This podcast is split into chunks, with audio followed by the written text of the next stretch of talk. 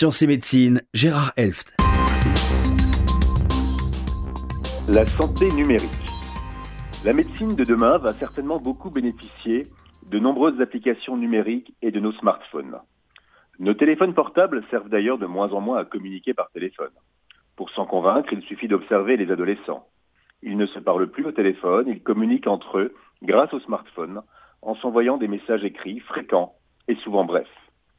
Les smartphones permettent en revanche de se servir de plus en plus facilement d'applications multiples et variées. Le champ de la médecine n'y échappe pas. Des applications très intéressantes existent déjà, citons-en quelques-unes. Dialoguer avec un médecin à distance dans une ambulance, transporter tout son dossier médical dans un smartphone est d'ores et déjà possible.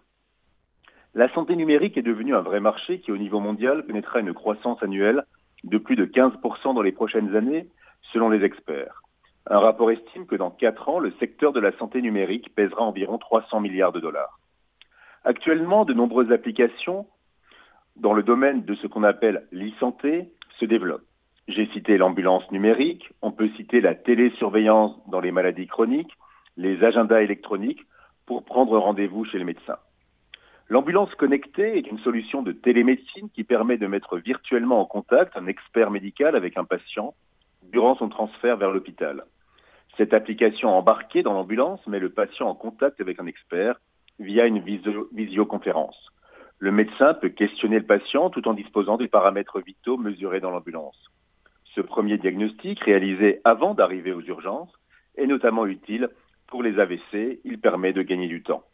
L'application est testée en Belgique. L'autre application concernant le dossier médical permet, elle, aux patients d'emporter avec soi toutes ces données de santé et de les partager avec les médecins de son choix, ainsi qu'avec des personnes de confiance. Combien de fois voit-on en effet des patients en consultation ignorant tout ou presque de leurs antécédents médicaux? Une publication toute récente suggère, dans un autre domaine, qu'un smartphone pourrait faciliter le diagnostic des tumeurs de la peau. Le diagnostic des mélanomes et des cancers de la peau pourrait être fait par un logiciel ayant dans sa base quelques 130 000 images. Une étude a montré que ce logiciel était aussi performant qu'un panel de dermatologues pour faire le diagnostic de ces tumeurs de la peau. Ces quelques exemples démontrent bien l'intérêt potentiel des nouveaux logiciels et de la santé numérique. Mais bien entendu, il existe des inconvénients et des dangers de ces nouvelles technologies. En fait, c'est à nous tous de nous approprier ces nouvelles technologies et d'en faire le meilleur usage possible.